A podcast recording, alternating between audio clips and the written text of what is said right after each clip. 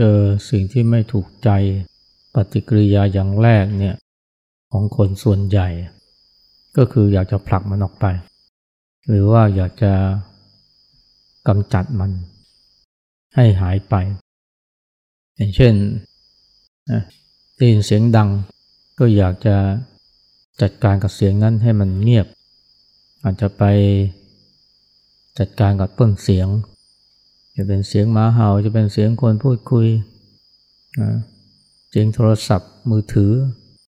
ถ้าจัดการให้มันเงียบได้ก็จะทำหรือเวลาได้กลิ่นเหม็น ก็อยากจะดับกลิ่นนั้น เวลาเจอขยะ อาจจะเป็นขยะที่อยู่ในมือ ถุงพลาสติก กล่องนมที่กินหมดแล้ว หรือว่ากระดาษเศษกระดาษแล้วก็จะทิ้งมันลงข้างทาง โยนมันลงแม่น้ำหรือถ้าเผาได้ก็เผา เวลาเจอเชื้อโรค หรือว่าที่ไหนมีเชื้อโรคนี่ก็ ถ้าอยู่ใกล้ตัวก็อยากจะกำจัดมัน อันนี้มันเป็นปฏิกิริยาอย่างแรกนะที่เกิดขึ้นกับคนส่วนใหญ่ เจออะไรที่ไม่ชอบก็ ถ้าผลักมันให้อยู่ห่างได้ก็ทำหรือว่าจะจัดการทำให้มันหายไปยิ่งดี ทั้งที่มันมีวิธีอื่นที่อาจจะดีกว่านั้น ไม่ต้องกำจัดมัน แต่ว่าใช้มันให้เป็นประโยชน์ หรืออยู่กับมัน ด้วยใจที่ไม่ทุกข์อาจจะอาศัยการปรับใจหรือปรับมุมมอง อย่างมีแม่คนหนึ่งเขาเล่าฟังว่าเนี่ยวันหนึ่งขับรถ พาลูกชายสองคน เข้ากรุงเทพ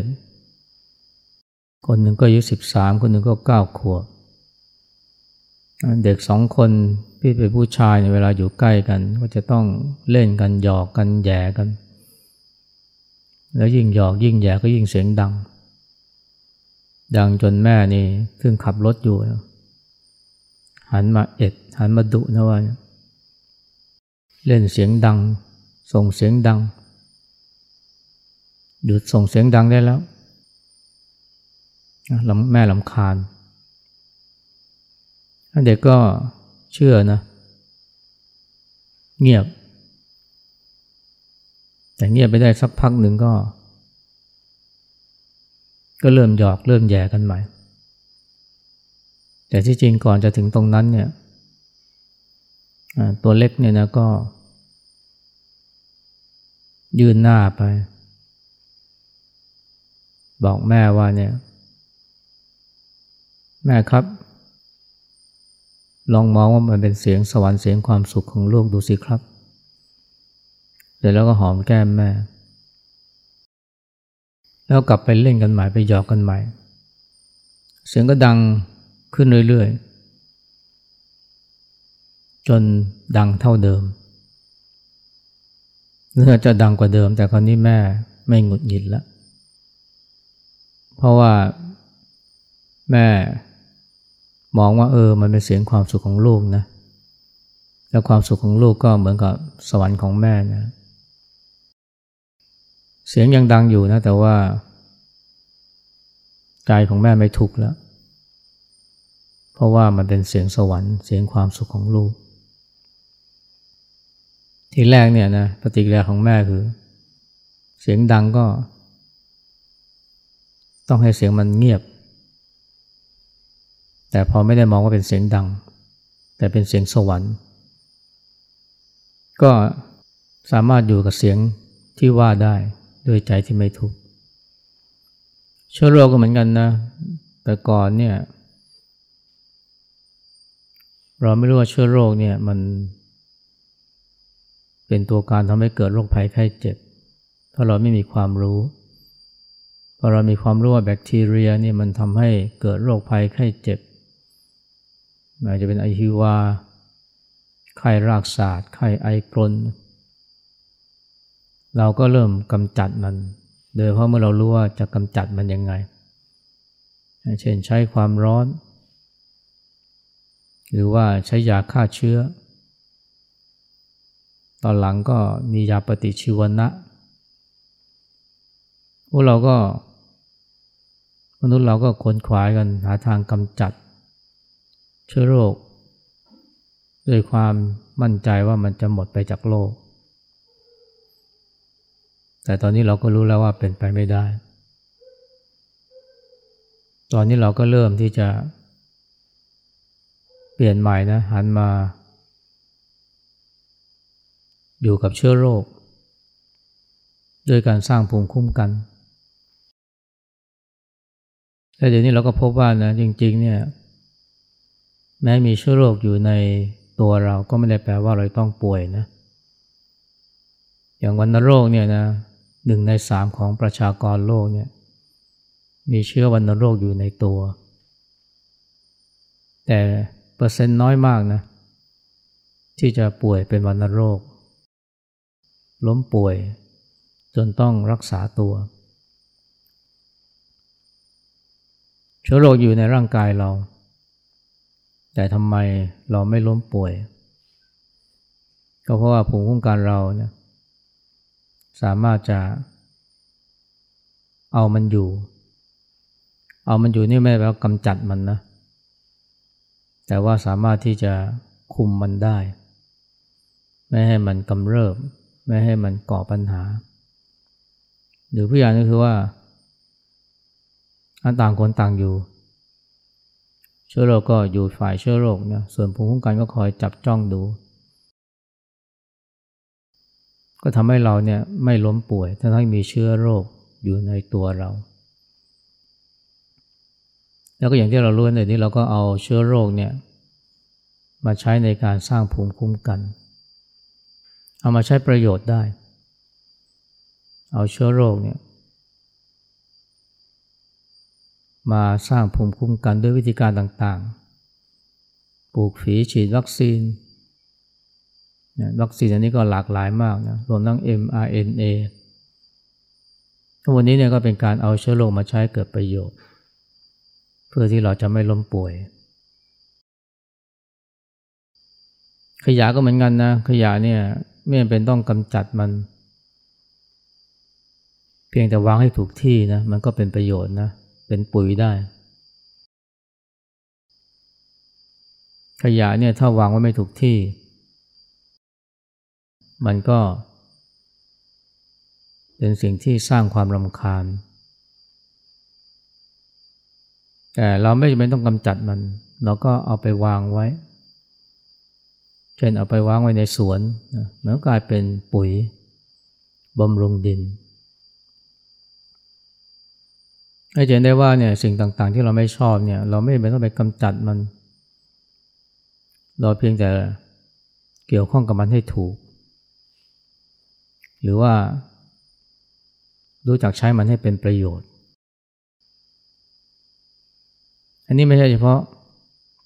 สิ่งนอกตัวเรานะ สิ่งที่เกิดขึ้นกับใจเราก็เหมือนกัน ความคิด ที่ไม่ตั้งใจคิด ที่หลวงพ่อคำเขียนว่าใช้คำว่าลักคิด หรือที่หลายคนมองว่าคือความฟุง้ง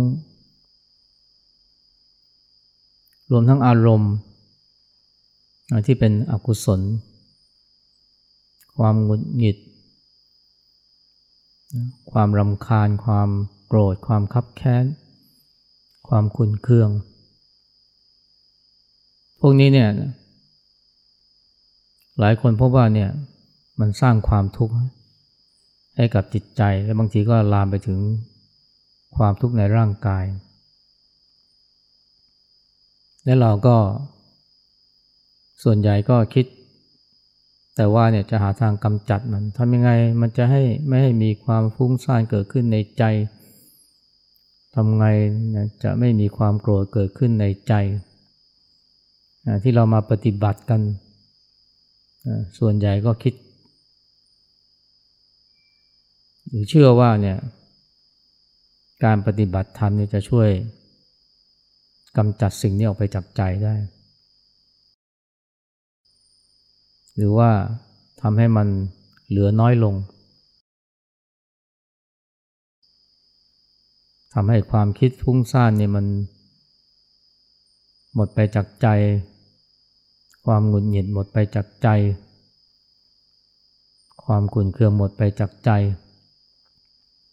จะได้มีความสงบสักที วิธีคิดแบบนี้บางทีก็สร้างปัญหานะ เพราะว่ามันเป็นความประสงค์เป็นความคาดหวังที่ไม่สอดคล้องกับความเป็นจริง เพราะว่ายังไงเนี่ยนะ มันก็ต้องเกิดขึ้นจนได้นะไอ้ความคิดฟุ้งซ่านอารมณ์อกุศลต่างๆ ที่เราไม่ชอบเนี่ยจะกำจัดมันให้หมดไปจากใจนี่เป็นไปไม่ได้ มันก็เชื้อโรคเนี่ยเดี๋ยวนี้เราก็รู้แล้วว่าเนี่ยจะกำจัดเชื้อโรคให้หมดไปจากโลกนี้เป็นไปไม่ได้ หรือแม้แต่จะกำจัดให้มันหายไปจากร่างกายเราก็เป็นไปไม่ได้ สิ่งเดียวที่เราทำได้คืออยู่กับมัน อย่างสันติ หรือว่าอยู่กับมันด้วยการไม่ ไม่ปล่อยให้มันมาสร้างความทุกข์ให้กับร่างกายของเราไอ้ความคิดที่ไม่ได้ตั้งใจคิดและที่เราเรียกว่าความฟุ้งซ่านหรืออารมณ์อกุศลก็เหมือนกัน อย่าไปคาดหวังว่า การปฏิบัติธรรมจะทำให้มันหมดไปจากใจ เกิดความสงบ แบบราบคาบนะมาแทนที่มันเป็นไปไม่ได้ และขืนทำอย่างนั้นหรือพยายามทำเราก็จะเกิดทุกข์มากขึ้น เพราะว่าพอมันไม่มันไม่เป็นไป พอความเป็นจริงไม่เป็นไปไม่ตรงตามความคาดหวัง ก็จะทุกข์นะ อย่างที่เราสวดทุกเช้าเนี่ยมีความปรารถนาสิ่งใดไม่ได้สิ่งนั้นนั่นก็เป็นทุกข์คนที่เขาไม่ได้คิดจะให้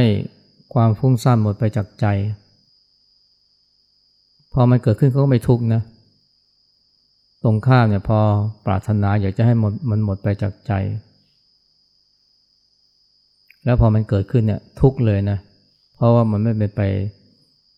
ดังใจไม่เป็นไปอย่างที่คาดหวัง นั้นแทนที่เราจะคิดหาทางกำจัดมัน หรือว่าทำให้มันหมดไปจากใจ เสร็จแล้วก็เครียด เสร็จแล้วก็หงุดหงิด เสร็จแล้วก็ผิดหวัง จนท้อ จนหน้ามืด จนปวดหัว มีอาการสารพัด บางคนก็ตัวแข็ง ยกมือสร้างจังหวะมือก็ค้าง ไอ้แบบนี้นี่มีมีอยู่นะ ซึ่งล้วนแต่เกิดจากความ คาดหวังว่าจะให้ความคิดมันหายไป พอคาดหวังนี้แล้วเนี่ยมันก็จะเกิดมีอาการจ้อง เพ่ง เพื่อตะปบความคิด หรือพยายามบังคับจิตไม่ให้คิด บังคับจิตให้สงบให้นิ่ง ซึ่งำไม่ได้อยู่แล้ว อย่างน้อยนี่ก็สำหรับผู้ปฏิบัติที่เพิ่งมาปฏิบัติ แต่สิ่งที่เราทำได้และควรทำคือว่า อนุญาตให้มันเกิดขึ้นได้ไอ้ความคิดฟุ้งซ่านความอารมณ์ หงุดหงิดลำคัญใจขุนเครื่องใจ แต่ว่า ไม่ปล่อยให้มันมารบกวน จิตใจเรา อันนี้ทำได้ เหมือนกับที่ภูมิคุ้มกันร่างกายเราเนี่ยสามารถที่จะควบคุม ไม่ให้เชื้อโรคมากำเริบสร้างความทุกข์ให้กับปอดหรืออวัยวะของเรา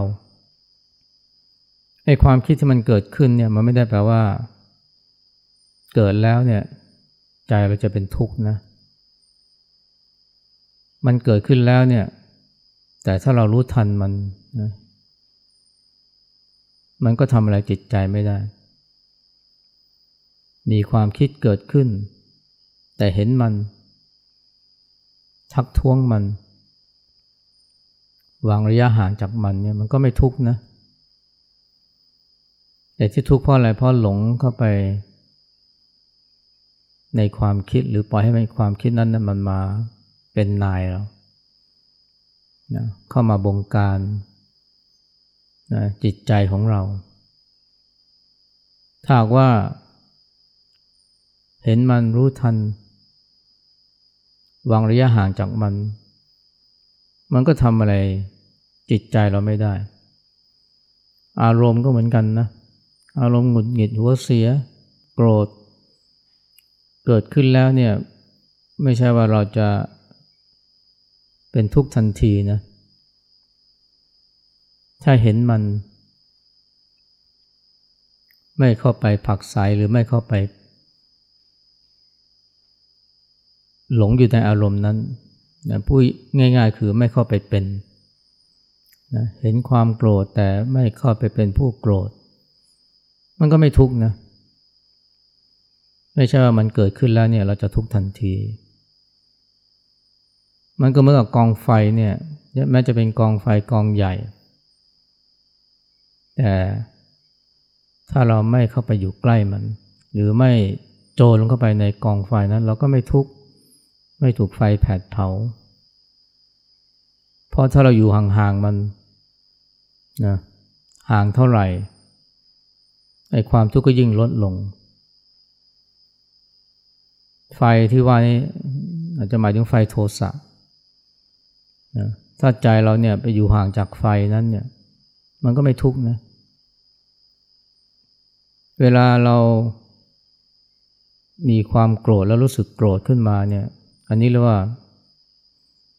เข้าไปเป็นผู้โกรธแล้ว แต่สติไม่ช่วยทำให้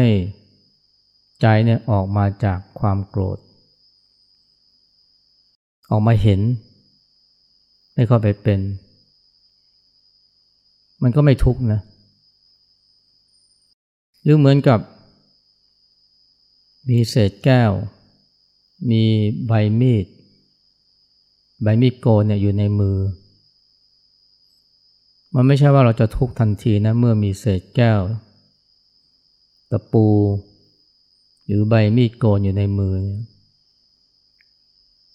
ถ้ามันวางอยู่ในมือเราเนี่ย เราไม่ทุกข์หรอกไม่เจ็บหรอก แต่ถ้าเราไปกำมันไปบีบมันเนี่ย อันนี้สิ่งเจ็บ เพียงแค่มันอยู่ในมือเราเนี่ย ไม่ทุกข์ไม่เจ็บไม่มีแผล แต่ถ้าเราไปกำไปบีบมันเมื่อไหร่นี่แหละนี่แหละทุกข์เลยบาดแผลเกิดขึ้น อารมณ์อกุศลนะความโกรธนะพวกนี้เนี่ยความคิดฟุ้งซ่านเนี่ยมันเกิดขึ้น ไม่ได้แปลว่าเราจะทุกข์ ขอเพียงแต่เรารู้ทันมันเห็นมันนะไม่เข้าไปผักสายแล้วก็ไม่ไหลตามมันเวลาเราปฏิบัติเนี่ยอย่าไปตั้งหน้าตั้งตาจะไปไล่บี้ความคิดหรือว่าอารมณ์ต่าง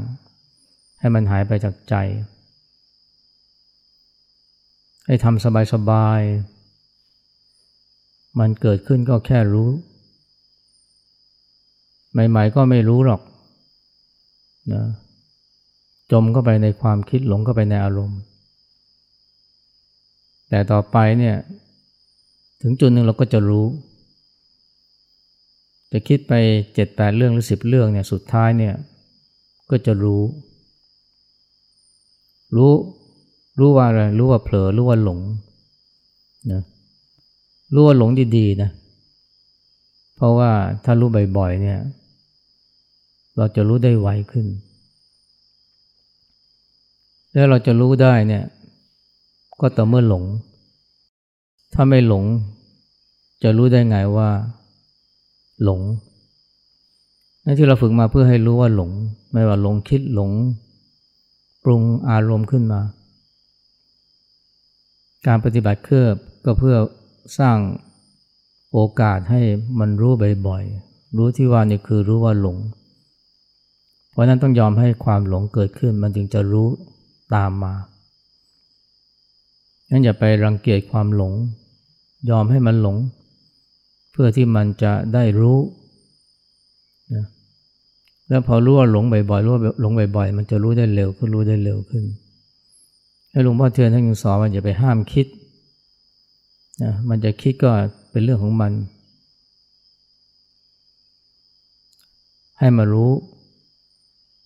ว่ามีความคิดหรือหลงคิดเกิดขึ้น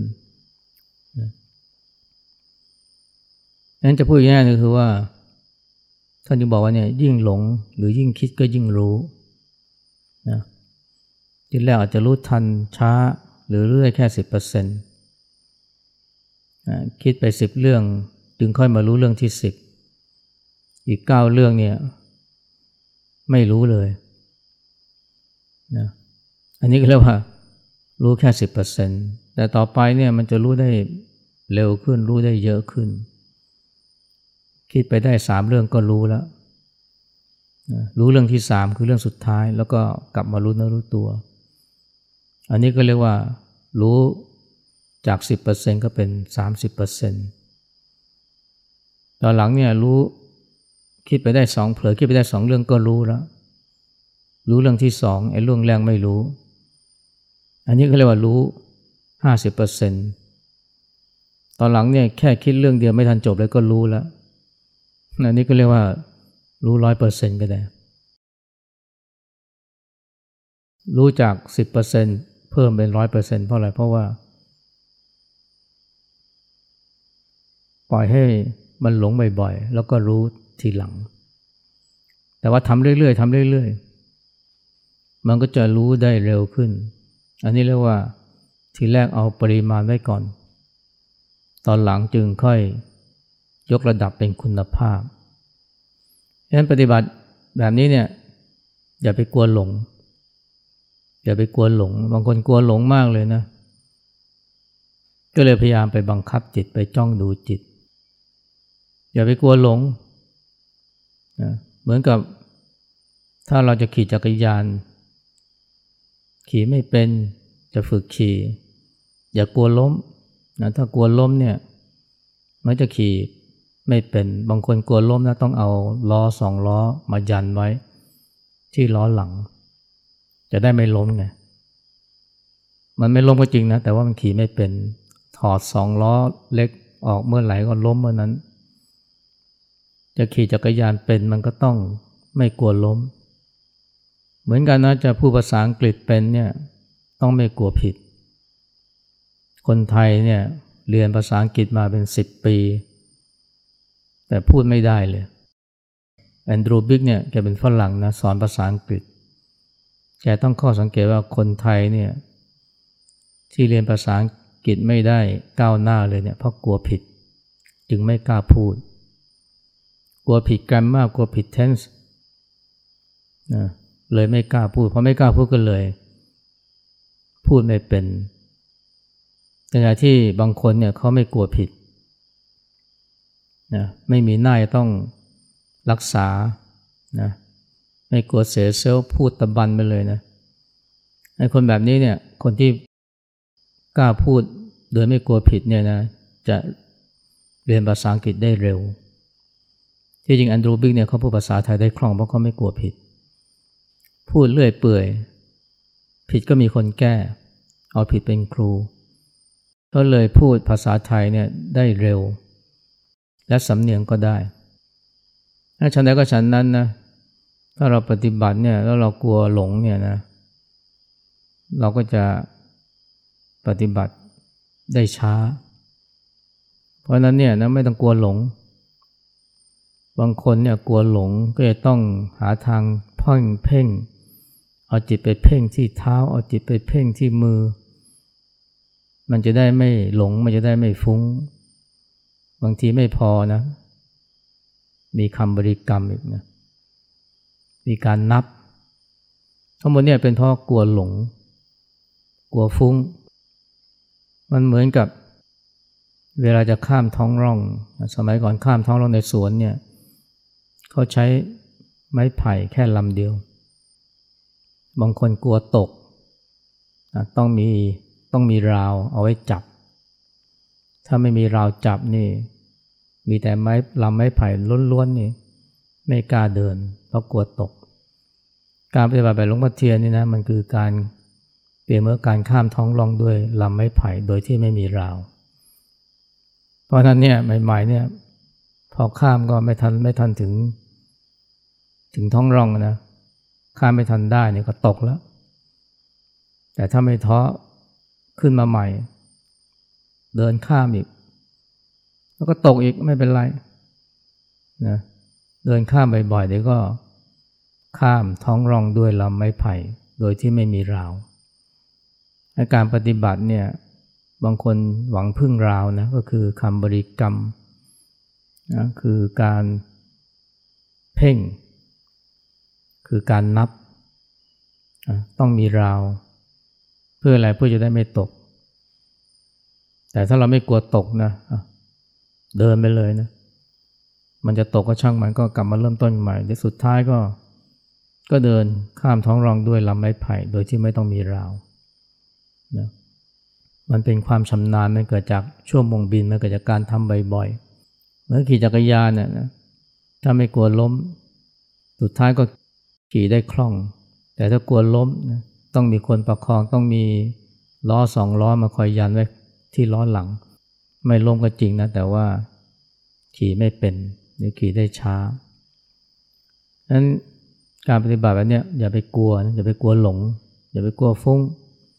นะอนุญาตหรือให้โอกาสสติได้ทำงาน แล้วก็จะมีสติรู้ทัน แล้วเกิดความรู้สึกตัวได้เร็ว เร็วแบบที่เรียกว่า ไม่ทันตั้งตัวเลย ไม่คาดคิดนะ